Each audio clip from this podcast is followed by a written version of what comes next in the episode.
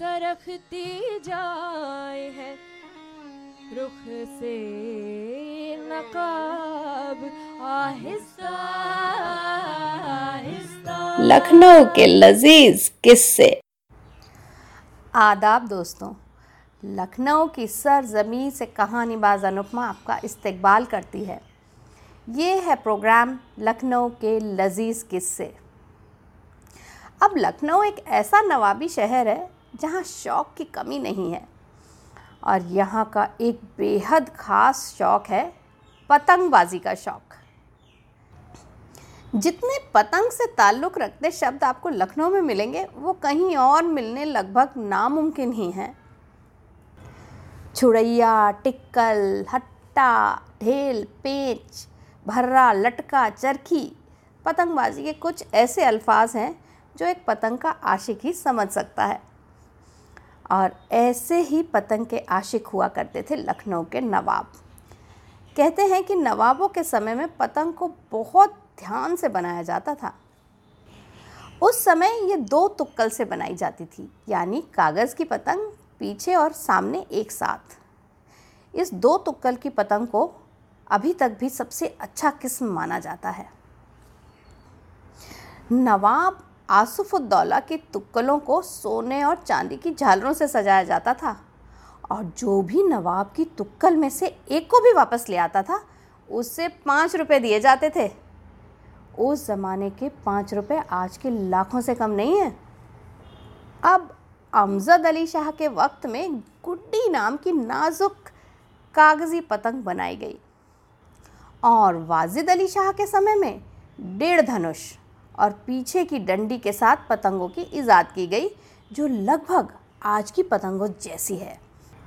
उसी दौर में कुछ पतंग बनाने वाले जाने माने उस्ताद थे, जैसे मीर विलायत अली, जो पतंगबाजी के लिए दुनिया भर में जाने जाते थे, और जिन्होंने पतंग की शान में बहुत सारी खूबियाँ जोड़ी। अब ब्रिटिश काल में शुरुआत हुई खींच की, यानी कि पतंग को खींचने और खींचकर छोड़ने की शैली। और ये चलन आज तक चला आ रहा है। पतंग की कुछ और पसंदीदा किस्में हैं जो खास लखनऊ में बनी हैं।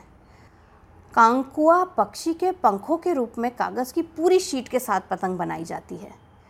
पंटवा चादर के एक हिस्से से बनाई जाती है और सबसे ज़्यादा ख़ास है अधिशी, यानी आधी शीट से बनी हुई पतंग। चीची छोटी पतंग होती है, जो लगभग सिर्फ़ छः रीढ़, यानी कि आठ इंच की होती है। और भी लाजवाब किस्में हैं पतंगों की, जैसे कि अनदी, पोंटई, दुग्गा, लिन तारा, चाँद तारा साया किश लता, ढेल, सेनापति, चूड़ी, कटनी, टिक्कल और बहुत सारी। अब पतंग को उड़ाने के लिए जिस साजो सामान की ज़रूरत होती है, वो है सद्दी मांझा रील, तून, तारा, फिरकी और चरखी। और पतंगबाजी करने के लिए जिन लफ्ज़ों की ज़रूरत होती है, वो है छुड़ैया, टिक्कल, हट्टा, ढेल, पेंच, भर्रा, लटका आज भी लखनऊ के पुराने इलाकों में, जैसे कि चौक नखास चौपटिया ताल कटोरा राजा बाज़ार, डालीगंज, इनमें पतंगबाजी के शौक़ से जुड़ी सभी आम और ख़ास चीज़ें मिलती हैं इतनी तरह के मांझे, इतनी तरह के सद्दी और इतनी तरह की फ़िरकियाँ, ऐसी खूबसूरत फ़िरकियाँ जो आप देखते ही रह जाएँ। दिवाली के अगले दिन लखनऊ में जमघट हुआ करता है, जो कि है पतंगबाजी का जश्न। इसकी शुरुआत भी नवाबी काल में हुई थी। और क्यों हुई थी? ताकि हिंदू और मुस्लिम दोनों लोग इस जश्न में भागीदार हों और शहर का सारा सार दिखाई दे। ये जश्न सामाजिक रिश्तों में सद्भाव को बनाए रखता है। और इस दिन आसमान में एक हसीन नज़ारा बनता है सैकड़ों तरह तरह की रंग बिरंगी पतंगों का। पतंगबाजी लखनऊ की तो रग रग में बसी है। और आप अक्सर पाएँगे कि पतंगबाजी के किस्से गोमती के किनारे लोगों की छत पर या छुट्टियों में इधर उधर सुनाए जाते हैं। हो सकता है कहीं आ, हो सकता है आप कहीं और रहते हैं और आपने पतंगबाजी नहीं करी है लेकिन आप कहीं भी रहते हों पतंगबाजी करते हो या नहीं? पेंच लड़ाना शब्द तो ज़रूर सुना ही होगा आपने।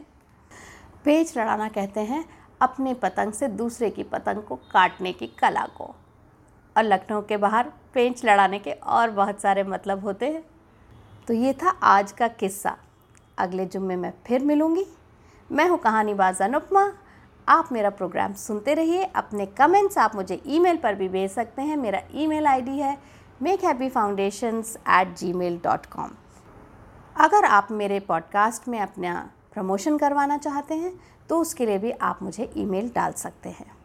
सरखती जाए है रुख से नकाब आहिस्ता आहिस्ता। लखनऊ के लजीज किस्से।